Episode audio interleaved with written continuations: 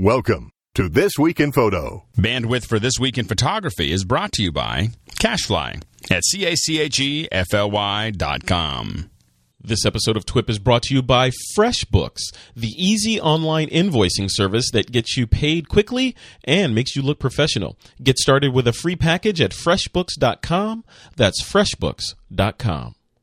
This episode is brought to you by Squarespace.com, the fast and easy way to publish a high quality website or blog. For a free trial, go to squarespace.com slash twip.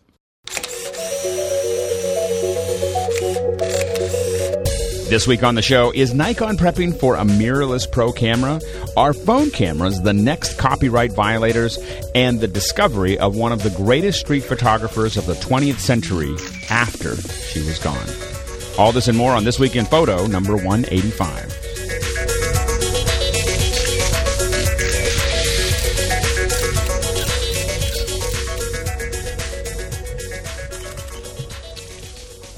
Hey everyone, welcome back to This Week in Photography. This is Alex Lindsay sitting in for Frederick, uh, who is uh, out today. Uh, and I'm here uh, with Ron Brinkman and Syl Arena. Hey guys.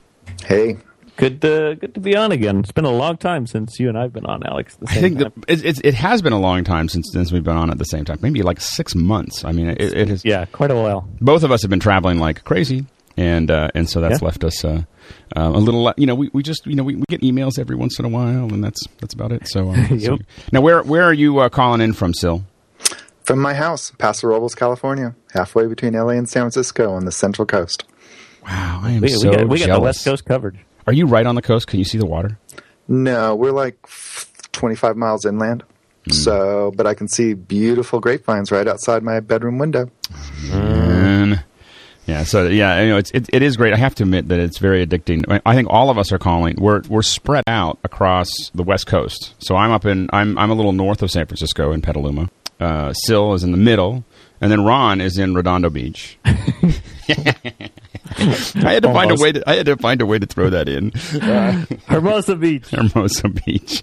So we've, we've got we've got San uh, now now now people north and south of us of course get upset because we always consider California kind of existing between L.A. and San Francisco, but Doesn't it? so we're, we're oh, jeez. Okay, okay. Now I'm going to move on. So before we go any further, though, I want to make sure to uh, thank one of our sponsors, FreshBooks. Now I, I know that uh, FreshBooks is a new sponsor for us, and uh, for some of you, it may be actually uh, a new uh, a new vendor. You haven't heard about it, Ron? Right? We, we talked about this a little earlier. And Yeah, we were talking before the show, and we always try to figure out who our sponsors are before we get on. And, and I was like, you know, I keep hearing about this FreshBooks, and I didn't know what it was. And Alex was excited to tell me about it, and I said, well, why don't you save that for the show? So tell me about this. Okay, so so anyway, so what FreshBooks is? I mean, I this would have been a godsend as I got started. So I went sometimes for a month or two without invoicing people because I'm an artist. I don't, you know, I don't know how to format the stuff, or I, or I just didn't get around to it. Uh, you know, I didn't know where that was, and then I'd have to, you know, mail it, or I'd have to email it to them, and, and then I have to deal with who paid me and who hadn't, and, and it was just this, you know, and, and the big thing is, is it really isn't about how much money you make; it's it's when you make it. You know, cash flow is so important as you're starting to go down this path, uh, you know, path of whether you're an independent photographer or an artist. You know, being able to manage all of that is really difficult. And FreshBooks is an online invoicing service, and what it allows you to do is basically you can quickly and easily create your own professional looking invoices. So you can upload your uh, your company logo, you can stick them in there, and you can send your clients PDFs. Uh, you can manage all of this stuff online. The clients can even pay via PayPal or other electronic services if you uh, if that's what you use. Um, there's other things that you can do with FreshBooks. You can have automated late payment reminders. Uh, if you invoice by the hour, you can have time tracking that allows you to log hours and then consolidate your timesheets into one invoice. You can even send physical invoices if, if your uh, clients are a little old fashioned. Uh, it costs like a buck thirty nine an, an invoice or something like that, unless if you do a whole bunch of them. Um, and uh, and so it's just a great way to manage all of this stuff so that you don't have to. And one of the cool things is that you can check out FreshBooks. Um, you know, for you can get use it for free for up to three clients. I have to admit, when I got Wow. started, in fact, until like a, a year or two ago, I I had less than three clients all the time. Some of them were fairly big, but but I had less than three clients that I was really dealing with on a, on a regular basis. And so so the thing is, if you have less than three clients that you want to manage, you can actually use FreshBooks for free. Uh, if you want more, it's just a small subscription fee that you can that you can pay if you're going to start adding more uh, clients to that process. And so uh, so it's definitely something to uh, it's worth taking a minute to just set This up an account and play with it. This, it this is I you know because I hate invoicing and I, I will. It's just, uh, uh, it's just, yeah. Anyway, and, and but what happens because I hate it so much, and I think everybody does this, is you just it just sits around, and then and half the time you forget about it, or you know, two months later, or five months later, you're like, Well, and, and then I the never- thing is, is that is, is that then you invoice a client. I know now, as I have lots of vendors. Like one of the things that I'm looking at doing is trying to persuade all of our. We have uh, probably deal with fifty or sixty different freelancers now. Within the you know for the Pixel Corps for our production services, and so we deal with all of these uh, um, independent and, and and their invoices come in and they're a big mess and they're not formatted and they're and you know they they don't keep track of them and they invoice us three months after they did the work, which screws up all the you know it just mm-hmm. makes it really painful to manage for us. And so it, it sometimes you know we I've had clients where we you know when I was as again when I was freelancing where we didn't invoice them for five months and they said you know we can't do that anymore. You know, like Yeah. like, or they just didn't respond, or they Yeah. or they took another five months to pay us. And so, making it easy and something that's just online and easy to do is just it's so key. And if you Right. and, and I'm if this is up. yeah yeah Seriously, I mean, you, already, you already sold me. Just because, you know, I, I'm so. I, what I've been doing is I got you know a bunch of Word files, and I'll pull it out, and I'll try to modify it wherever the client is, and it's just. Ugh. Yeah, it's just so. So anyway, so definitely check it out. Uh, you know, tell tell them that Twip sent you uh, uh, wherever they ask for that. I don't know where they ask for that. And every day, by the way, FreshBooks is giving away a free birthday cake to one of our uh, audience member- members. So it doesn't even have to be your birthday. You'll just get a birthday cake. I guess it'll just you know today will be your birthday. So every uh, every day, FreshBooks is giving away one of these birthday cakes. It'll, you don't have to pick it up. They'll send it to you in the mail. There's some service that they're working with to do that. So which I'm sure is you know invoicing them electronically. So um, so anyway, but uh, they're going to draw a name every day uh, for the entire month. So uh, definitely go to freshbooks.com, check it out. I, I just. Ugh, if you're if you're getting started, if you're doing Well, all, I mean, this is great for photographers. I mean, uh, Yeah. it's, it's nice having a sponsor that directly relates to Yeah. you know the uh, the photography market because you know any, anybody that's starting out as a photographer has got to deal with invoicing. So Yeah. that's hot. Yeah, so it's this is just uh, you know the key to the operation. So check it out, freshbooks.com. And uh, first story that we have here, uh, Nikon is rumored to announce a mirrorless pro camera. So in the past, we've really seen these mirrorless cameras be something that's kind of semi-pro, uh, you know, and, and so on and so forth. But now it looks like Nikon is talking about ditching the mirror altogether, at least for some of their uh, uh, some of their pro cameras. Ron, do you think this is a Oh, good I hope idea? This is true. I hope this is true. Yes, I think it's a good idea. I mean, okay, yeah. You know, to, to take a step back, right? What we're talking about here is is specifically uh, mirrorless but still interchangeable lens. Typically, what they, what they call EVIL, uh, which stands for Electronic View Viewfinder Interchangeable Lens (EVIL). Uh, and You know, I wouldn't they're- have used that. I probably wouldn't have created that as my acronym. it is kind I'd, of a bad I'd say it backwards. Lens interchangeable, viewfinder electronic. live. Yeah, there you go. That's Because true. that's really what it is. It's like live view. Live view. Yeah, it's true. Um, and so you know we're starting to see these already from other manufacturers. Uh, the, the the most prevalent one is the Micro Four Thirds kind of a scenario, which I'm I'm very interested in. Uh, Sony has their I can't remember what the acronym is, but it's their interchangeable lens format with with the mirrorless thing. But the two, but the big two, the uh, the Canon and the and the Nikon's have not hit this market space yet. Uh, and and I think everybody sort of felt like it was probably inevitable that they would get into it. Although you can certainly see reasons why they wouldn't want Well, to. one of the, one of the issues that a lot of people have that, that I've had with most of these mirrorless cameras is that the resolution is pretty noticeable. It's very hard to know whether I really have uh, sharp focus, and, and and and I'm looking at a you know basically I'm looking at a video screen uh, to uh, you know to, to try to figure out what I'm what I'm framing, and the, you know and that's what seems to bother most higher end photographers uh, to date. Yeah, and, and it's I mean they do some tricks to kind of try and help with that. There's there's a uh, sort of a magnify mode that'll let you look at a much closer version of uh, of your image. You can sort of take a one to one off the, the sensor and, and blow it up versus trying to show the whole thing.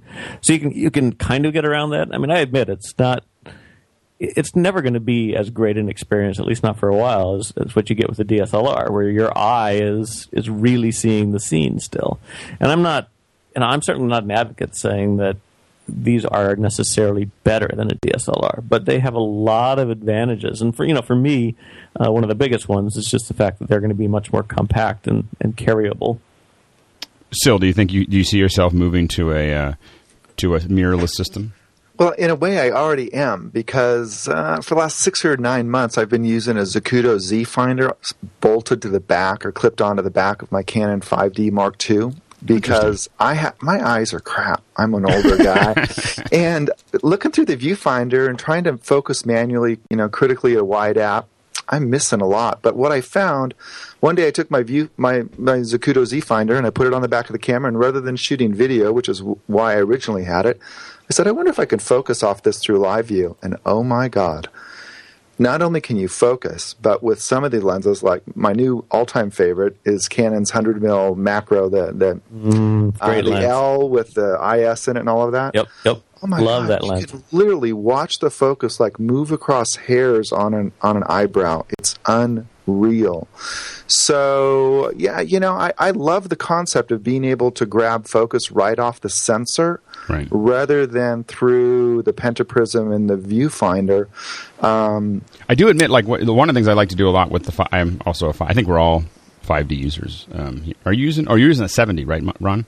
At least Uh, no, I actually have an older an older one, but I've had a 5D uh, when I was working for a couple Well, places. we're, we're all shooting Canon, so you know what I mean when I say focus is optional. yeah, yeah. I mean, uh, I have to admit, when you shoot with a Nikon, it, it just really feels it's it is much more snappy. You know, in, in my Yep. opinion, and I feel like I get I get better focus with it. Uh, I will I will say that uh, the um, the thing that I uh, you know as I said the, the the pixelation has bothered me, but when I use the live view, and I haven't really thought of really attaching the Zacuto Oh to the man, you got to do that. you got to do it, okay? Because Yeah. what I love is doing the 10x. You know, just Yeah, you know yeah. when I'm sitting there when I'm doing video, I just love pop, pop, pop, and and you know uh, checking my vid- my uh, my focus really quickly and then popping back out, and it has made such a big difference. And But- uh, and I, yeah, and I, I I really think that there you can definitely make the argument that eventually, once the sort of the, the user interface, the human interface part of this gets better and a little more refined, that it will be a better focusing experience with an electronic viewfinder versus just straight through the through the lens kind of thing because you'll be able to do this kind of zoom in stuff that your eyes can't do Right. and uh, you know so I, I think it's going to get there you know the other thing I, I will kind of always sort of miss is you put the, the camera up to your head and, and I think that's actually a stability thing sometimes. So there's, there's there's reasons why it's not necessarily great yet but overall I suspect that you're going to see this become so much more common as they kind of work out some of the usability parts of it. And and for me it's you know as as far as traveling goes I just got back from Nicaragua and um, smaller more totable cameras are um, make me very happy. Yeah, it was funny. I I I remember back probably ten years ago when these Japanese tourists came to Alcatraz, and I shot I shot a product uh, called um, the Surface Toolkit, which is all like texture maps for visual effects artists, and I shot it all at Alcatraz, and uh, you know all the grunge and beat up stuff, and and so I was shooting there with you know my big cameras and s- film cameras at the time.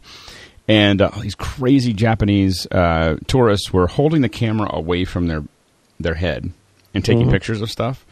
And I was like, that is the goofiest thing I have ever seen. You know, that's never going to turn out. And of course, you know, now, you know, that's all I do. I hold the camera away, except not not with my DSLR, but my all the cameras. You kind of hold them away and you look at the LCD and and, and fire away. But I do find that that um, you know, I, I I I am very comfortable looking at it. I always wonder whether that's going to be a, something that it's us that we've done this uh, in the past and we're kind of used to putting the camera up to us. Because I know with video cameras. I barely ever do that at all. In fact, we take the like the EX1s that we shoot a lot of our video with. We take we take the eyepiece off because it just gets in the way. It keeps on bumping Right, into us right. and bumping into things. We li- we literally just remove it so that we can just because we just flop the either it's connected to a big system or it, or we're looking at the LCD, but we never look through the eyepiece. Well, Um, and I do think you know the, these uh, uh, some of these these point and shoots now uh, it still provide you with you can either look at the big LCD on the back or they have still an eyepiece that's an Right. electronic eyepiece. a handful. Uh, a few of them do, and and and uh, none that I've really liked. You know, none of them that. Uh, you look at the, the Retina display on the on the new iPhones, and I don't think any of these camera manufacturers are using displays that are that density, that level of density, and that's really what you want is to get that extremely high quality video, in, both in the eyepiece and in the thing in the back. And the eyepiece is nice in situations where you've got a lot of lighting coming in and you need to kind of shade your eyes. So I, I think we'll be able to see a system that is you know, a camera that is doesn't have the the flip up mirror and the pentaprism and all that kind of stuff. It still gives a very good experience. I suspect it's still a few years away though. Right. So it'll be interesting to see. We'll we'll see how that turns out. Also in the news, and here's an interesting one. The, the our smartphones and really our cameras becoming essentially handheld photocopiers. This is from the New York Times. So the idea is that it, you know, if you, um, depending on how much of, the, of a book you might take pictures of, uh, is a question of whether this is fair use. Uh, you know, taking is taking photos of all of this information uh, something that is, um, you know, should be determined as illegal. I mean, we get into a lot. You know, we get into a lot of copyright where photographers are trying to protect their copyright. But now we're talking about you know taking pictures with either your camera or with your uh, uh, with your uh, smartphone, and, and of course, smartphones, of course, have a lot of. I mean, they're, they're pretty powerful cameras, and I have to admit that I probably use my iPhone as much as a note-taking device, a visual note-taking device, as I as I do with a, as, as a as a camera. Uh, I, I think when I look through most of my photos, like for instance, if, if someone gives me a business card, every night when I'm at a conference, I just take all the business cards out and I literally take photos of each one. You know, because I know that I'll Yep. lose the business card very quickly. You know, and it's and it's not worthless yet because I don't have any other way to. You know, not everybody has bump. You know, on their on their iPhone, and it doesn't work It- all the time. It just as a, as a side note, there's a cool iPhone app that will then ship that photo off, and and uh, some really cheap labor will transcribe that into a contact list for you. I'll You know, I, track that one I. I have um, I've been looking at different ones, and I just haven't found one. I, part of me wants to just I just wanted to to do the OCR in the iPhone. I don't really want to have it connecting to something else and posting all that stuff. Um, but I don't know if it really makes sense. You know, it's but the uh, so but I take pictures of everything. I mean, I take pictures like a lot of times when I'm traveling. This this this starts to hit closer to home for publishers. If I'm traveling, I uh, will often. Uh, um, I'll often take pictures of books because I can't. It's not the money. It's it's literally the issue of um, carrying it around. I don't want to carry. I, I got to carry it around for another three countries. You know, if I buy this big book right now, this big art book or whatever, because the only thing I buy now are picture books. Mm-hmm. You know, like if, if it's got if it's all text, it better come in a Kindle or Audible. You know, like I'm not I'm not going to buy a book full of text anymore. You know, that's yeah, kind of so I mean, but I, I, it's absolutely true that this stuff's happening. I've got a, a, a good friend who is not technical at all, uh, but you know, she's got a smartphone with a decent camera on it, and she, uh, I'll use the word steals. She goes into bookstores and, and steals recipes. You know, well, that, that's it. So, so the question is, we start using our cameras for all of these things, and and the question is, is is this a is this a copyright violation? Is this something that the industry is going to have to try to catch up with us? I mean, it is. You know, it's it clearly if somebody goes into a bookstore and takes a photo of the recipe page, that is, uh, you know, that's got to be illegal in the sense of uh, violating copyright. I guess my question is, well, well, my question for first is, why would you do that? I mean, you have Epicurious. Well, yeah, I mean, uh, mostly, and this is it's an interesting point. I would say mostly because she's actually not that technical. She probably has Oh, no I see, idea I see, I see. where to find some some of this kind of stuff. And you know, there's, I mean, in the in the cooking realm, there's the whole celebrity chef kind of Right, BS right. too, where it's just like, oh, I want to cook the latest thing by whoever. I don't even know who these people are, but um, you know, so there there is some of that too. But yeah, I mean, to answer the question, yeah, I'm sure it's illegal. Uh, is it preventable, and is it you know, is everybody going to keep doing it? Yeah, it goes to the bigger question of our copyright laws in general, and you know, I think most of us as photographers find ourselves on both sides of that equation. You know, we we, we probably have done things that are at the very least in the gray part of the law for content we've acquired, and uh, but we've also got the situation of people taking our photos and using them. So I don't, there's no easy answer. Syl, do you have an easy answer? We're looking for one. Yeah, You know, I, I mean, here's the subliminal pitch. I, I had a book on Canon speed lighting published three weeks ago, and I thought, okay, somebody goes into B&N, whips open Speedliter's handbook, takes some snaps of a couple pages. You know, I, I got to say, it doesn't really bug me that somebody does that out of my book. Um, now, if they sat there and photographed all, you know, 398 pages and then published them on the web, yeah, that's a different issue. But for personal use, for note taking, I mean, what's the difference between taking a photograph of a recipe and sitting there with pencil and paper and writing exactly the entire recipe out word for I- word? And the only argument is one's a lot faster. yeah, you know, I, so I don't know. I mean, I don't know where the bounds of you know the fair use under the various copyright laws are. Right. Um, and there's no doubt the copyright and intellectual property is going to continue to evolve as new media comes to the fore and as new ways to use it and share it and so on. Um, but I, I don't think this is like. Um, you know, Napster, where you're taking an entire song and sharing it with your buddies. Um, you Yeah. know, which when I read this on the New York Times, they were kind of making that connection. It's like no, no, no. You know, one page out of a magazine, one page out of a book. That's like that's like taking the first bar of a of a uh, of a song.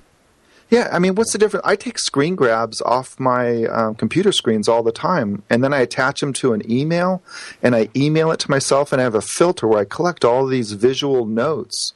Right. You know, maybe the copyright ninja police are going to come and get me someday. I don't know, but um, I'm not sharing these things. I mean, they're just, it's a new way of electronic note taking. And I don't necessarily see that as being an affront to me as a content creator. If anything, they might go home and say, man, look at this book. We got, you know, we need the whole damn thing. We can't go photograph all 400 pages. Well, and I think, that I, that's that's you know the copyright holders need to be need to realize this and be smart, like like you are, Syl, knowing that ultimately the the people that take that picture probably weren't going to buy the book, and a certain number of them will come back and decide, you know, this book is worth buying because I keep referring to these pictures I've taken, and I, I think people just got to be sensible about it, and having these ridiculous and sort of over enforced uh, laws is, is is problematic. Well, another another radical way to look at it is why are books in bookstores not all shrink wrapped and under lock and key? Right. You know, it's like take it to that extreme. B and N or most bookstores, it's like now they got coffee shops. They want you to hang out. They got couches. They Well, want they, you they got to do something because I mean, you know, their their industry is is a is a fading. You know, I mean, it's it's it, it- it's not something that a lot of people. I, I I used to go into bookstores almost every day. I mean, that used to be kind of uh, something that I would do to relax every day at lunch. There was a bookstore in uh, Denver, Colorado called the Tattered Cover, which is three stories of book love. I mean, it's just Nice. it's it's just massive, you know, and and uh, but they I think that they've even got you know shrunk and moved and and so on and so forth because it just doesn't make sense to have. I mean, almost all the independent book resellers are are gone have gone under. Borders is asking people for more time to pay them you know, uh, Barnes and Noble's trying to figure this this stuff out. The, the, the bottom line is, I think some of this comes from a publishing industry that is just losing track of of how to keep this going. You know, I think that, and I think that's generally as as we start moving down this path. The question is, I mean, content will always be king, but you know, what kind of king? Yeah, and I, and I think the, the the scenario of taking photos out of a book is going to go away because the book's going to go away in the first place. And, Mm-hmm. You know, and, and so then it becomes this you know, what kind of DRM and and Well, it, it, it gets back into the thing. I, I decided as I entered 2011, I'm I'm not doing any more paper. Yeah You yeah. know, like like I'm just not I'm not buying any more paper books. I just I just was like I don't I have my shelf, and it mostly has to do with I've decided that I have as much shelf space dedicated to books as I want to. That's that's what it comes down to, is that I have I've made the decision that uh, books have now transitioned from from being uh, the book themselves to just being uh, uh, artwork on the wall, and so I'm going to keep buying them. yeah, and, and I just you know I uh, I just find myself uh, spending less and less time in front of them, and decided I'm just not going to buy them. So you know, and, and people have heard me on other shows talk about this. I mean, it's just like to me, it's you know if I'm if I want to read if I want fiction, I you know I go I watch I go to movies, you know, and if I want to have like a long version of nonfiction, then I listen to it on Audible. And if I if it has it's visual, then I'll you know then I want to you know, if, if I, it's a technical manual, I want it on Kindle, and sometimes I might think about uh, getting it on, um, uh, you know, print if it's a really nice picture book. But even then, I don't want to see it. I mean, now I, I find that, you know, you know, with the, I don't know if you uh, do. You guys have Apple TVs? No. The uh, do you have one, Ron? Do you have the, the? So I got the new one. Actually, I bought the new one. I bought one of the new one, and then I bought two of the new ones for, for both TVs.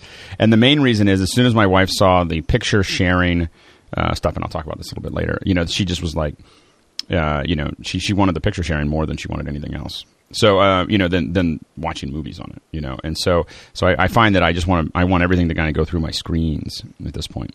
Anyway, so uh, next story. Speaking of Apple, Apple iPad, camera, photo booth, FaceTime, all going into uh, are starting to pop up in iOS 4.3. Uh, so in the new software kit, uh, the re- um, you know released to uh, developers this week, it includes app icons for a camera, a uh, a photo booth app, a FaceTime uh, video chat. This is all for the iPad. So is this something that we, as photographers, really care about? I mean, is this something that, that makes a difference that the iPad is finally going to have cameras? I mean, it makes sense because it's this week in photography, but does it make a difference for us uh, that we can um, that, that we're going to be able to snap photos with our iPad? Ron, Mm, this story bores me. it bores you? It's like, yeah, yeah, yeah. This really belonged in MacBreak. Well, no, no, no, no. I mean, it's it's you know, I, I just think it's so inevitable that cameras are going to be on everything, and uh, and all of these devices, whatever you have, it's just cameras are getting so cheap, and the and the sense of capturing the moment with a camera and, and whatever else we use these cameras for is going to be so ubiquitous that Well, well, it's here's certainly no thing. surprise. as, that as is- yep. here's the other question related to that though is is as uh, and I we, we we have to bring this up every once in a while, like every six months or every three months to check the check the temperature. Uh, is um, does it make sense to get a point and shoot? Like you know, when when we look at where iPads are going and where most likely the next uh, you know iPhone will have a higher resolution camera. I mean, it'll have a you know probably have a 12 megapixel camera that that uh, you know also shoots 720p video or maybe even 1080p video. Uh, and the question is, is that you know when we're talking about point and shoots, does it make sense to buy one anymore? You know, Alex, here, here's my view. I don't want more pixels. I want better pixels. Oh Yeah. yeah, yeah. so yeah, in that yeah. context, absolutely, a point and shoot makes more sense Mm-hmm. to me than I mean. If you saw the back, I I have a Droid. Okay, if you saw the smudge on that lens, because it's always riding around in the bottom of my pocket with, you know, who knows what. But I mean, let's face it. At least in my world, a little itsy bitsy teensy weensy camera, even though it's got a bajillion megapixels crammed into my phone, um, you know, there's I, I don't know. It's I, I still as an old school photography guys. I went to college and I learned on a view camera a billion years ago, but I just have an issue with a chip that is the size of a fly's head. I mean, there's no depth of field. Everything is fully sharp. Um, so yeah, for me, there there's room in my in my world uh, for a pocket camera, and uh, it's not the one that's tied to my phone. I, I'm I'm I'm amazed at how little I actually use my phone camera. What's funny is for me, my phone camera is the one that's in my pocket all the time, so I take lots of pictures with it. Uh, you know, I don't like how long it takes to come up. I don't like how long it takes to take a photograph. I don't like, you know, a lot of that stuff. If I'm trying, but if I'm trying to capture something at that moment, sometimes you get these great photos. I find for me, if I'm buying a, a point and shoot, it's a specialty camera, so it's not a camera that is um, necessarily a. So, like for instance, for me, it's you know I have a Fuji. My carry around camera is a Fuji W3, which is a 3D camera.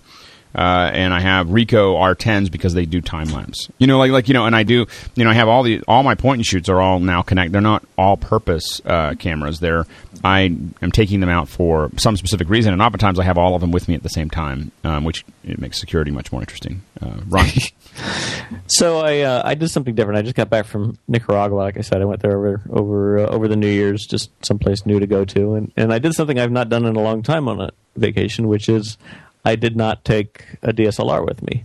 I only took a point and shoot. And uh, wow, that is that's crazy talk. uh, it, it, it you know it was actually I, I had a little bit of a, a, a moment when I made that decision. It was just a little bit really I'm going to do this, but I was kind of curious. You know, I, I wanted to kind of know what that felt like, and and if I was just going to be extraordinarily frustrated by not having it. And, and you know, this is I mean, it was a quick trip, and I didn't expect to see sort of shots of the lifetime going by like in some of these other trips I've been on, and I sort of knew what I was expecting. So it was a good one to kind of test this theory out. So you know, I left I left my big camera at home, and I just took my new uh, Canon S95, and. Uh, I yeah, I missed the DSLR a few times, but Right. pretty rarely. And, and you know, and I've started going through the photos, and I, I've been asking myself, you know, what which one of these shots, you know, or what what shots didn't I get, and which one of these shots would have been radically improved by having my DSLR with me? And and yeah, there's a few.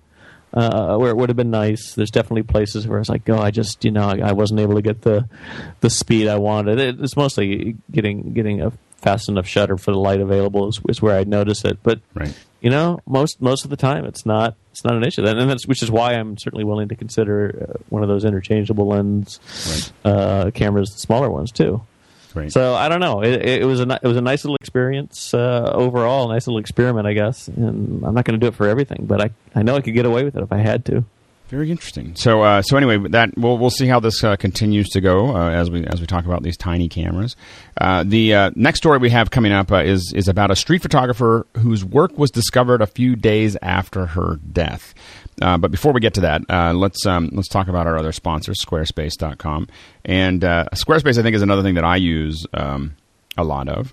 And so my you know my my website um, on Squarespace is uh, you know is uh, Border Sac um, b o r d e r s a c dot com, and I don't update it as often as I'd like, but I built it in like three or four hours on on Squarespace. And the other sites that that uh, both PixelCorps.com and DVGarage.com are sitting on Squarespace as well.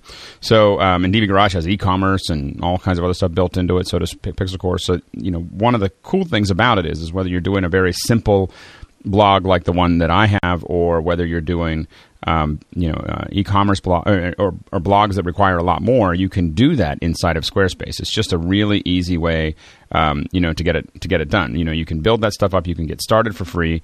Uh, you can update it from your from an iPhone app. So you can uh, you can use the Squarespace uh, iPhone app and actually update your Squarespace from there, which I've done, and it's uh, great. You don't need a credit card to get started. You can just try to build it, see if you can actually do it. It's WYSIWYG, you know. So the thing is, is that you know you, when you're sitting there building it all out, it's like I like the way it looks, and which is dangerous to some degree with me because I sit there and I constantly was you know will fiddle with things like oh that, that that thing was a little bit, and so I don't have to ask anybody, um, I don't have to do anything else, and so.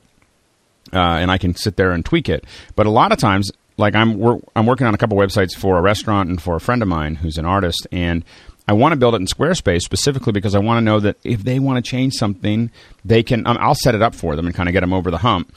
Um, but if they want to change something, they can go do that. They don't need to call me again. You know, I'm just doing this as a favor. I don't want to be hung up with um, you know emails every three weeks of I want to add something or change something. I just want them to be able to do that you know and so uh, but the ui will let them do that it's optimized for beginners and css experts so you can inject your own code or you can uh, do it all uh, you know with the WYSIWYGs there's hundreds of design templates to choose from uh, it is very inclusive so that you can you know you can actually import or export um, uh, to and from wordpress blogger movable type typepad so if you don't like it six months down the road, it doesn't mean you're locked in. Uh, you can do forums, photo galleries. Um, you can have forums built, Google Maps, Flickr, Twitter, you know, all these things are all built in, and you can see a lot of that of me toying with that on my little blog. Uh, of me just adding this stuff, and all that, that stuff's all like a drop down. Like I want to add this, boom. I didn't have to write any code. I just put in my my uh, credentials, and boom, I'm connected now. And so uh, it's really really awesome. You definitely want to check it out. Go to squarespace.com/twip. Uh, once again, you don't need a credit card, um, and uh, but you can you know grab a template and start building. And, uh, and and and just see if it's something that you want. I mean, again, this is very much like FreshBooks, where I'm a photographer or I'm, you know, an artist and I don't want to think about like for my own personal blog, I didn't want to think about that. And for even for the company blogs, uh, I didn't want to deal with a big web agency or whatever to put that stuff together. And so we put we put that put those um, pieces together without any of that stuff. So uh, again, squarespace.com slash TWIP twip. All right, so here's our last uh, our last story of the day. Um, this is uh, this is an interesting story. Um, that uh, is from is from Chicago News. Uh, the uh, Vivian Maiers, uh, so she's a nanny, evidently, or she was a nanny, and then she retired. And uh, she t- she shot tens of thousands of medium format negatives uh, before um, before she died, and it it is a um, she shot with a Rolleiflex. I mean, it's a medium, all medium format. Some say she may be one of the top street photographers of the 20th century. Now, what happened was is that uh, evidently John uh, Maloof, I believe, is mm-hmm. uh, he um, he grabbed this. Uh, uh, John Maloof grabbed a um, bought it. I guess bought her stuff at some kind of uh, you know sale. It was some kind of um, um, you know piece Auction. there auction for like a hundred bucks or two hundred bucks or something. It was like very very little. He opened the stuff up, and you know I've done this. I don't know if you guys have done this. I have gone to um, there's a place called uh, Freight and Salvage in Berkeley, and oftentimes they have like whole boxes and boxes of uh, of negatives. And you know I've gone down there and bought forty dollars or fifty dollars worth of boxes, and and it's one of those things that um, uh, I. Uh, you know, I, I use those as like examples or playing around with something or, you know, if, if you know, it's just usually they're pretty simple stuff. I mean, every once in a while you buy some, some guy's trip from Japan or, or something just interesting to do prints with and to, and to play around with. Or I used to do this. I don't really do it much anymore. But the, um, uh, so it's not unusual to buy that stuff. But then he suddenly started going through these images and realized these images are really, really, really good. And so um, now he is putting them all together. He's they're working on a um, you know a tour, of course, and uh, and you know he may be sitting on hundreds of thousands or millions of dollars worth of images. So you know, of course, the the question that comes up: Does he have the right to do this? Syl? Absolutely, absolutely. I have to say, when I first heard about this and doing a little, just a bit of research to prep for the show, um, I was I was stunned at how amazing Vivian's work is. Now the headline is is really wrong. These photographs were not discovered days after her death. Um, the the backstory, and I assume that you guys are going to link on the show site to the actual websites. I know I'm going to do a blog post about this on PixSylated because I'm really not one that's really interested in street photography, but I spent a couple of hours looking at her images. Um, so John is a relatively young guy in Chicago, uh, researching for a book on the Northwest Side. Goes to an auction, finds a box full of negatives, and realizes, okay, this is subject area that relates to my book. And he buys this this tub or this box of box of negs, about thirty thousand of them. Um, and sits down after the auction. He bought it for four hundred bucks. Sits down after the auction, starts looking at them and going, and he wasn't a photographer. He didn't. He he was a he's a young historian. He's writing about Chicago. Right. And um, so he begins to look at this, and there's a great video on. Um, go to vivianmaierphotography.com and or just google her name and you'll go to uh, and he keeps he's been putting since she died in april of 2009 and in may or june of 2009 john started posting images up on blogspot um, and they are amazing images. Now, it's also an amazing story because this woman worked for decades as a nanny, and on her day off, she would walk around Chicago with her Rollei and shoot. Now there and there's there's well over hundred thousand frames that, that John apparently has, plus hundreds of rolls of undeveloped film. Now let's hope that none of that film happens to be, you know, Kodachrome because then we're really in trouble. but it's kind of like, you know, Christmas present. Let's take this roll down. So he is literally as a labor of love um, going through, scanning these images, cataloging these images, looking for support, um, doing a documentary. And you know what? I absolutely, after looking at these images for a couple of hours, just the ones that he's posted, just a few hundred of them, um, I have to say, absolutely, she she deserves to join the pantheon of, of mid 20th century American street photographers. Now, here's the uh, only question that, that some people have brought up, I think, somewhere else, not in that article, but the fact that he found the photos, but he, he conveniently found her a couple days after she died. I don't know that that has anything really to, related to do with it, um, because she, the the chain of custody, um, the negatives ended up at the auction house because they had been put into mini storage, and Vivian apparently fell on very hard times late in her life, Right. and uh, and this happens all the time. You you know people have a turn of fortune, stuff in mini storage, they can't afford to get it out of hawk, they move on, whatever. And the mini storage people obviously are in the business to make a living. So after a certain amount of time, they are legally entitled to auction those things off to recoup the expenses for the storage. So Now, here's the question: Does that, but does that does that bring up a copyright issue though? Because the, the way the copyright laws oftentimes work is whether you have the negative or not, you still own it as the photographer. I mean, you know, that's from a copyright perspective. Uh, does she have any heirs? Is there? I mean, is, I- is there I don't- really a I- It question appears she has to- none. So I, you know, I think that overall, I think that you know that that's the I think the only loophole in this whole thing uh, is is the fact that that he figured out who she was. The only danger here is that he figured out who she was days after he had it for years and only figured out who she was days after she died. Well, he figured out who she was only because after spending a year going through, I mean, imagine a box of you know of negatives, and he finally found the the name Vivian Maier penciled on a little a little you know uh, one of those slips of paper that you fill out when you in the old days drop your film off to be processed. Right. And so he Googles her name and he finds out, yeah, there's her obituary. I mean, I've taken it all at face value. The Well, and, and the other thing is, is that she she probably that, that was probably the first time her name showed up on the internet was her obituary. as, as the obituary. Right. Yeah, it's a great story. I mean, I think it's it's fascinating. I think it it speaks to you know preserving this bit of history and how many of these other great sets of photos are out there that you know I, I'd love to hear about people just sort of all making the effort to go out and acquire some of these old negatives and get them scanned in and uh, kept in digital form somewhere and shared. And sure, not all of them are going to be because I agree with you. So there's some there's some really great photos in here. Stunning. It's stunning work. I was truly moved. And again, I'm not a guy who's interested in street photography. Yeah.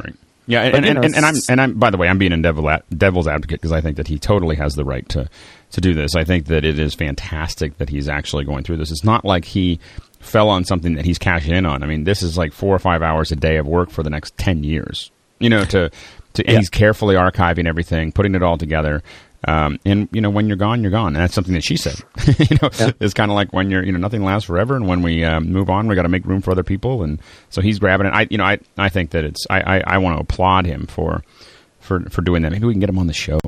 You should. Cool. You should. yeah. And That would be and fun. the other thing, he's a relatively young guy. I mean, Yeah. it's truly intriguing. Um, the whole backstory on this. I mean, it, it, it's like a Hollywood movie, but apparently it's all real. Well, I, I, I have to admit that there was. Um, I love candid shots. You know, I don't. I'm not a real big flash guy. I shoot. I, shoot a ton of street photography, and um, uh, and I- there's something about a lot of these photos. I know that there was a negative set that I that I picked up, you know, at Freight and Salvage in, in Berkeley that was just fascinating. It was this guy's trip to Asia, and you know, it obviously happened in like the late '60s, and it was just this, you know, 30. So, you know, I just thought it was crazy that 30 years later I'm looking at these slides, and and it was just this this um, capture of you know of life that you know I just find fascinating of uh, someone who was re- not not nearly in her rank, but real, relatively good, and just capturing what the world looked like to them. Uh, that is just uh, fascinating. thing. Now, of course, this is going to be a big boom for for for uh, all these uh, salvage places because everyone's going to be go, go digging for gold. So, uh, so we'll see how that goes. So hopefully, um, definitely, we're going to put uh, show notes. Uh, this will be in the show notes, so go check it out. But um, but definitely check out her work. It's just stunning.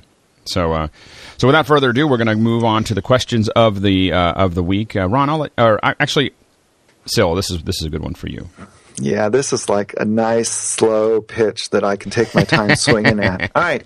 So, um, Todd Peppercorn from Kenosha, Wisconsin says that he has a Canon XTI and a 430EX Speedlite. And he wants to know where the best place to start understanding things like fill flash and other off camera techniques would be. Well, Todd, I'm really happy to say that I spent virtually all of 2010 producing a book that was published three weeks ago called The Speedliter's Handbook.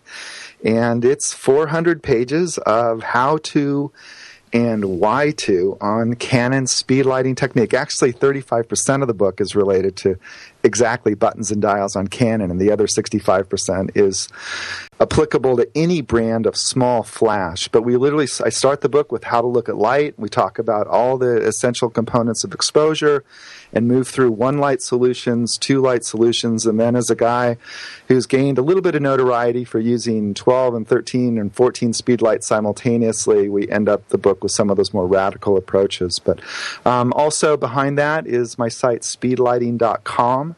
So all of that's Canon specific. Another great site for generic flash info is Strobist. My friend David Hobby's got a lot of great info out there. And then um, my other good friend Zack Arias and uh, Joe McNally both produce great blogs that deal with small flash as well. But for Canon specific, hope you'll head to speedliting.com, and that's spelled Canon's Way, S P E E D L I T I N G.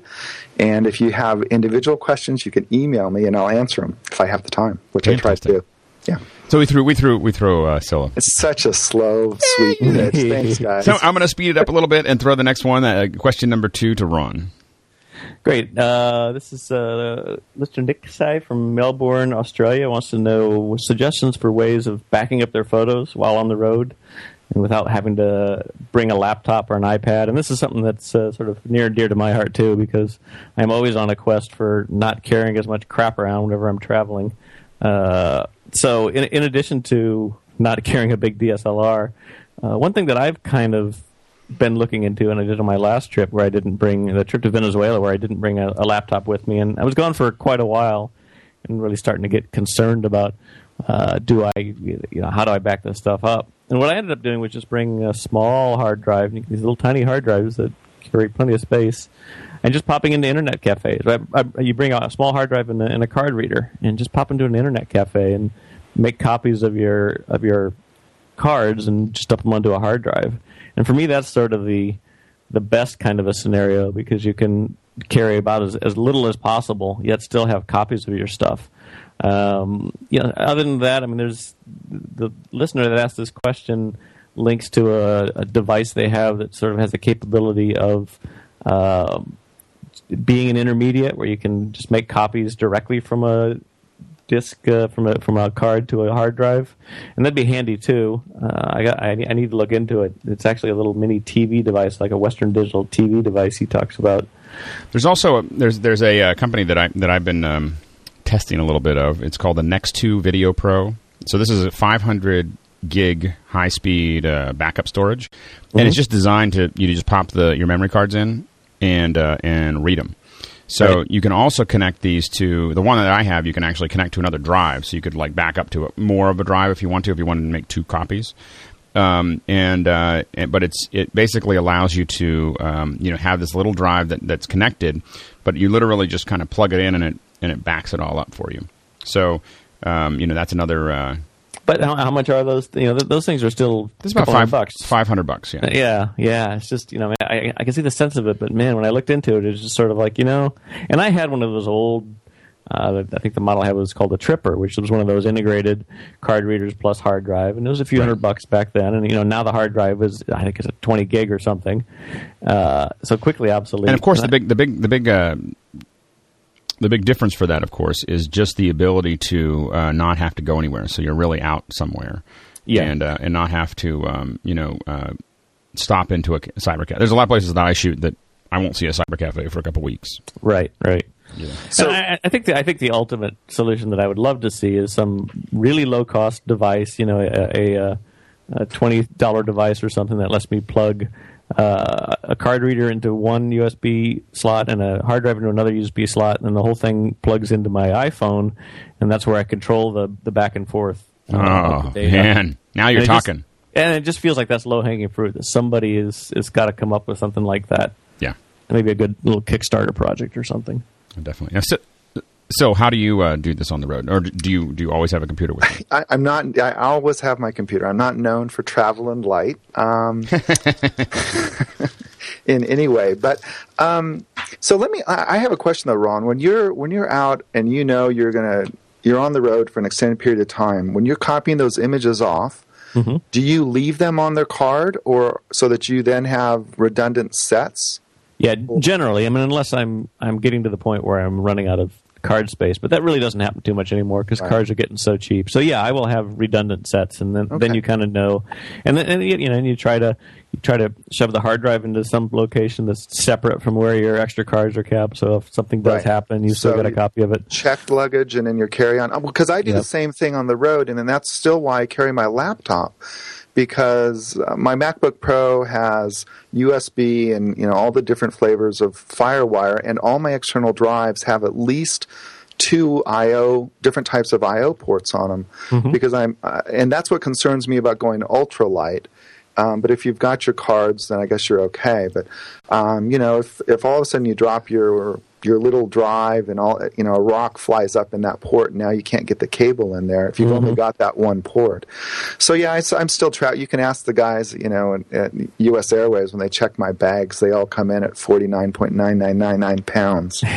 There's a bunch of them but I, I, carry a lot of gear. I carry redundant drives and like i say io but i also you know don't go off the grid for an extended period of time and i could see if i were going to then I would be carrying. And do you carry, Ron? Do you carry high high gigabyte cards, or are you in the mindset it's better to carry a whole no, bunch I'm, of? I'm a, I'm a high gigabyte card guy. I, you know, I've just sort of I've talked to a lot of people in both sides of the equation. And I think you know, as long as you're buying a decent brand name, they're going to be reliable. And and I talked to actually Bill Frakes, a really well known photographer, yeah. and and you know his his take on it is the the odds of something going wrong on the card while it's sitting in the camera is much lower than the odds of me fumbling it while I'm pulling it out and dropping it in the mud. Yeah, and no, it's not that. It's not that. It's that if a card actually just gets lost. So yeah. if you've got everything on one card or two cards for a three week trip, right? By God, keep those cards. yeah, well, and, and, which is why I want to back up somewhere else. Right. So. Yeah. yeah. and for me, I I have a what what I tend to do is I have I have these two little Western Digital drives that I uh, one is my Aperture library and the other one is my Vault. And so every night when I'm shooting, this is I, am also not traveling light, so this is not answering this question. But but I you know I my Aperture library is all on on on drive one, and I you know bring all my, whatever I shot that day goes into that, and then at night I just tell it to you know back up to Vault. So now I have two drives, and those drives, you know, sit in two different places. Um, I tend to color correct on the road a little bit, you know, like just clean things up a little bit. And I'll upload JPEG, the full res JPEGs. Uh, I usually don't, I can't upload the raw files. Uh, if they're really great photos, I'll, I'll do that as well. But I'll get them up onto the cloud um, while I'm traveling. Uh, raw ones, as I said, if they're like beekeepers, I'll upload. You know, I, I usually can't do more than a couple hundred um, megs at a time. You know where you know when I'm traveling, so it's getting easier. But like in Japan, I can put up whatever I want. So the um, uh, but anyway, but the point is, is that I get those out. So while I'm traveling, if I lose them, at least I my selects are in some way, shape, or form are still in existence. Yeah. Um, and I keep the the two drives in two different bags. And usually when I'm tra- when I'm literally I keep one of them oftentimes on my body. you know, because like I don't you know if someone took my laptop or my or my phone or whatever. I'm getting more and more into this whole situation where the laptop keeps on getting smaller. Like I, I'm testing 11 inch right now, 11 inch Air. Mm-hmm. My laptop keeps on getting smaller, and my hard drives that, that I take with me keep on getting bigger. And I'm kind of like now, if someone took the laptop, there's only like apps on it. You know, there I don't. You know, there's nothing.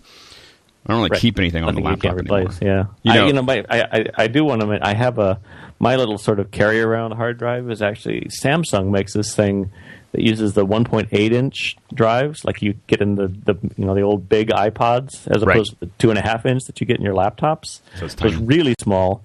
Uh, and I think you can get them up to 500 gig. You can certainly get a. I think I've got a 320, Right. uh, and it's just just so much noticeably smaller than even the the Western Digital ones. But they're really hard to find. Well, the Western the Western Digital ones I'm using are, are the 1.8s. They make a they make a set that, that's like that as well.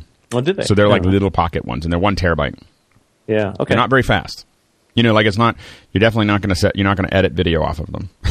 you know, Yeah, uh, yeah. but but it, it, so you, you know, so like when I'm backing up to the first drive, I usually stick it in there, and then I go have dinner, and then I come back and Mm-hmm. and then and then overnight let it let it run. It's not going to set any speed records. So so anyway, there's a whole probably a whole podcast. Uh, it's probably a whole series on on backup strategies. Uh, Yep. So people keep on. we- I keep on getting these emails. People want me to start a podcast on storage. I'm just like I don't really know. I don't know. I, I could do that for the first couple weeks, but I just don't know after that. You know, how much can you say? But anyway, last question here um, uh, is from Melbourne, Australia, and it's Nin. Ninkasi. Now, if you put these questions up, you really should put your full name so we can make sure to give you proper props. But um, anyway, they want to know. Um, I'm sorry, that's the one that you just read. You were supposed to read number two. Yeah, I didn't like number two, so I just went down this route. I see how it is. I throw I threw you the fastball, and you um and you just let it go by and and set me up. Yep. All right, so. Yep. Ian Armstrong from uh, Manchester, UK, says his wife, uh, he and his wife are expecting their first child this year, and he wants to know the best lens for capturing a newborn. He says that his aging Nikon D70 doesn't perform well at high ISO, so he's thinking of getting either a 50 millimeter 1.8 because it's fast and inexpensive, or a 35 millimeter 1.8 DX because it's 50% more, which is 50% more in cost, but would give a greater field of view on his cropping body, on his cropped body. So, um, I think I, I'm a pretty good one to answer that. I've, ta- I've had two kids where I took a lot of photos. That's and, why uh, I left that one. I see. you. I see how it is. So, uh, and and by the way, that, there's a whole industry there somewhere. I, I don't know what it is, but I I, real I literally think that if I'm going to pay twenty thousand dollars to have a well, not me, but if my insurance company is going to pay twenty thousand dollars to have a have a baby at a hospital, they really should supply like a Canon Rebel with a uh, with a Fast 50 Mm-hmm. In my opinion, you know, like like this just comes. You know, this is like the the uh, we're really glad to have you package um, because a there is uh, you, you just ugh, you just got to have those photos. Um, not while the baby's being born. I I wouldn't shoot those because your wife will be really pissed. Um, uh, but the um, but right afterwards, I mean, most of my pho- my my most of my taking pictures uh, when my two kids were born happened. Uh, you know, from about ten seconds to fifteen seconds after the after they were born. Um, for about the first 15 or 20 minutes. And man, those are just classic photos. Now, I shot those. The first one I shot with a Canon uh, 20D and a 1.8 uh, 50. So exactly what he's asking about here, or not, except the Canon side of that. So crop sensor with a 50 millimeter 1.8. Uh, the second one I shot with a 5D you know, and a 1.4 50. Uh, I do think that the 50, I mean, uh, the 50 millimeter, I think the 35 millimeter DX will be wider than you want. You're going to want some classic photos, and that's going to give you a lot of what happened in the scene, but you don't care about the scene. In fact, you don't want to see the scene. That's the big thing is that you don't want um, you don't you don't really want to see the rest of the, the room. You just want to see your baby, and so um, and and and you oftentimes want to frame things so that you're avoiding other parts of of uh, of your wife and other parts of the room, and you want everything to be out of focus. And and one point, and, and really, you know, uh, it just is a great. Again, it, this is a great way. I think all almost everybody in my family now uh, has a 50 fast 50. You know, at least a 1.8 uh, and a and a and some kind of uh, DSLR, typically Canon. I think I think my, my, I have a Canon family, and it and when you look at the photos of our families, you know, and I have I have six or five brothers and sisters, it just looks like a I mean, it's just crazy how well everybody looks, and and, and they're not all photographers. Not my my my brother. One of my brothers is a photographer, and my sister is a crazy good photographer. Um, so there, so there's a uh, so they um, so some of them are very classic, but even the other one, the other brother and sister that, that shoot a lot of stuff with other family, they're not photographers. That's not their business. They they but they but the photos have gotten so much better. Um, so having a fast lens, you don't need to keep it always at 1.8 either. One of the things to do is if you're going to get this lens, make sure to you know experiment because what you're going to find is that even though you have low light conditions, you're going to find that you know the problem with 1.8 when you're as close as you're going to be to your baby when you're shooting is that you're going to have a, a, field of view. I mean, a um, depth of field of like an inch. You know, and you're going to find that you really wished you were at 2.2 or 2.8. You know, you know, and, and you you close that down just a little bit to get a little bit more depth of field. So experiment, play with that, uh, and play with the same distances that you're going to have there because um, a lot of times you want to, you know, it does create a great piece there, but it's that's something that you, you want to think about. Also, if you're using a, a, lens like this for this kind of photography, just remember that the only thing people are going to care about when you shoot your baby really is their eyes. So if their eyes are out of focus, that'll be it. you know, it won't be a good photo. You won't want it. So um, generally, I mean, unless you're shooting like a crazy, like artsy picture of their hands or their feet or whatever, but generally you want to make sure that the eyes are in focus and so uh, make sure to focus you know get used to either pushing halfway down or setting one of the other uh, buttons so that you can focus and reframe just a little bit. You'll want to, but make sure to focus on their eyes. Uh, we've talked about that in past shows, um, but that will make the, the picture, even if it's all out of focus out of that, it'll still make it like a little magical baby picture. So, um, and uh, yeah, and then experiment with it while you're waiting. Oftentimes, you'll have um, not with not with my wife, but typically you'd have eight or ten hours. Take photos while you're doing that and take a look and look at them to figure that out. With my wife, it's like an hour and a half. So it was like an hour and a half. So it and it's pure terror. So, um, uh, but when you have the time in the room that you're going to be in, or roughly in the room, take pictures and figure out what lighting you're going to, um, uh, what lighting is going to work, so that you don't have to think about that when things are actually moving. Because once they're moving, you won't have any time to think about it. mm. And uh, and then finally, uh, you know, make sure that when whatever you're doing with your camera, and I, I, know this is a bigger answer to a small question, but um, just remember that it's more important to be with your uh, wife while she's having the baby than take pictures. So um, you know that's a you know right after that then take pictures because you know but uh, but you know don't don't get too um, distracted by that. There's other things that are more important to deal with um, than uh, than taking pictures. But make sure to get those photos and get them you know I, I, I, I keep on feeling like because I've had such a great experience doing doing it twice. I keep on telling my wife you know it's like I'm not gonna you know I need more practice we need to have more kids. You got to understand, we just have to have more kids. And she's like, can't you get somebody for that? And I'm like, no, I don't.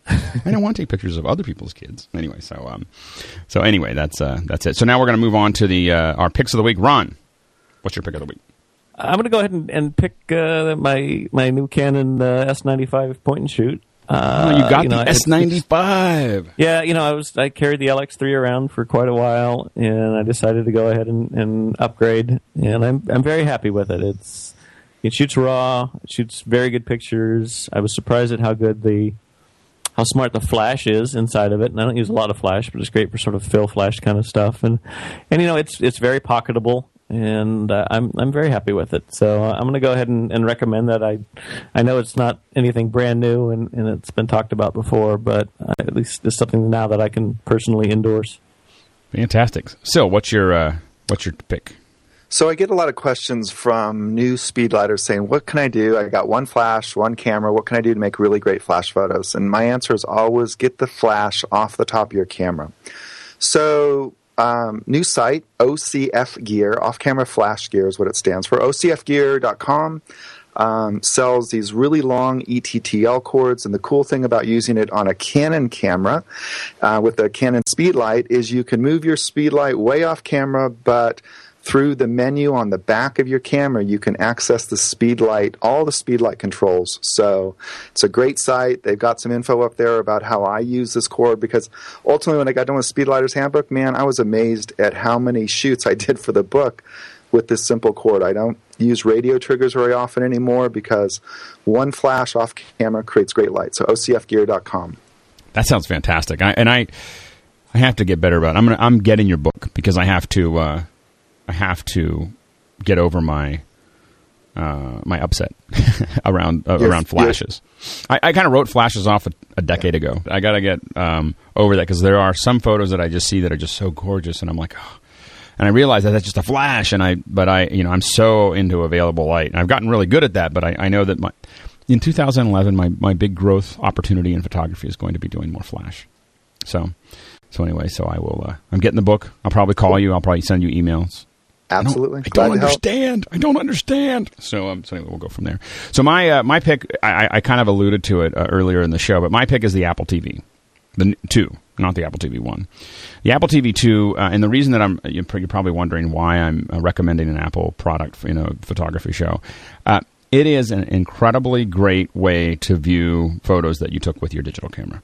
So um, it, we have. Uh, it, let me just kind of lay it out. I have a uh, I have two two TVs and I have two Apple TVs now for it. And one of the, and as I said earlier, the, the, reason I got the second one was because my wife likes the display more than to display the photos, the, the family photos, uh, more than uh, than the than being able to watch movies on it or, or whatever. She just loves it to go. She just wants her Apple TV to go to sleep.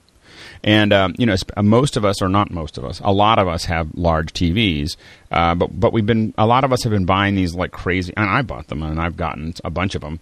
Those crazy small little LCD things that will sync to you know your Flickr or whatever. Um, you can do all of that. So you can sync to a .Mac account. You can sync to your i to your iPhoto account. So what I can do is actually, if I set up my iPhoto to share, I have a so I have a media server in my in my back house that's connected to the whole network. And so all the, the Apple TVs and all my computers and everything else can see that server. And so if I, as I update the what I you know my uh, my pics uh, uh, that that um, from stuff I've shot of my kids, I just simply update you know that and uh, or I can update it to the web, and it starts showing up on all the TVs every time they go to sleep. And so, and uh, the kids love it. My wife loves it. It's a great way to, and, and the, the photos just on a, on a big screen TV. You know, they're much higher resolution. I have it on. I just have it simply set on Ken Burns. You know, it's not like it's you know it's just doing like 10 second um, push-ins on all the on all the stuff, and and and it's just. Uh, it really has turned out to be a conversation piece as people come in and they suddenly see all these big photos and, and immediately when they see them on like a 46 inch LCD, they immediately go, "Oh, I need to get that." you know, it's just I, I really, you know, because it's just a great way to kind of have it without doing a lot of extra stuff. And now, of course, my wife complains that, of course, I I started scaling, going, you know, we could just get a bunch of cheap LCD monitors, and then we could put a bunch of Apple TVs behind them, and then we could have like six of them changing all the time. And she was, she told me I was insane.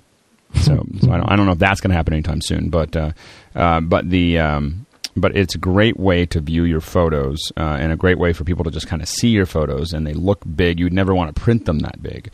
Um, they're nice and big and they and they just look gorgeous on the TVs. So check it out, Apple TV two. Uh, the Apple TV one do not do not get. I have two of them that are collecting dust, uh, and I now am using the Apple TV two every day. So it's um it's good stuff. So anyway, that's it. Um, cool. Works better if you have it connected to Ethernet. I know they love Airport, but um, it kind of doesn't work that well. So, uh, so you definitely want uh, to connect it via Ethernet if you can. Anyway, that's it. Uh, Ron, where can people find you? Uh, I think best way is still just on Twitter, Ron Brinkmann, R O N B R I N K M A N N. And uh, Syl, where can people find you? On Twitter, Syl underscore arena. It's S Y L underscore A R E N A. And also speedliting.com. Just remember to spell it Canon's Way. S P E E D L I T I N G.com. Great. Uh, and make sure to keep up with everything on in the TWIP universe. Make sure to uh, go over to thisweekinphoto.com uh, where you'll find uh, the links uh, to our Facebook fan page, our Twitter page, all that stuff. You can ask questions that'll end up on the show. It's lots of fun. So until until later, it's time to take that lens cap off.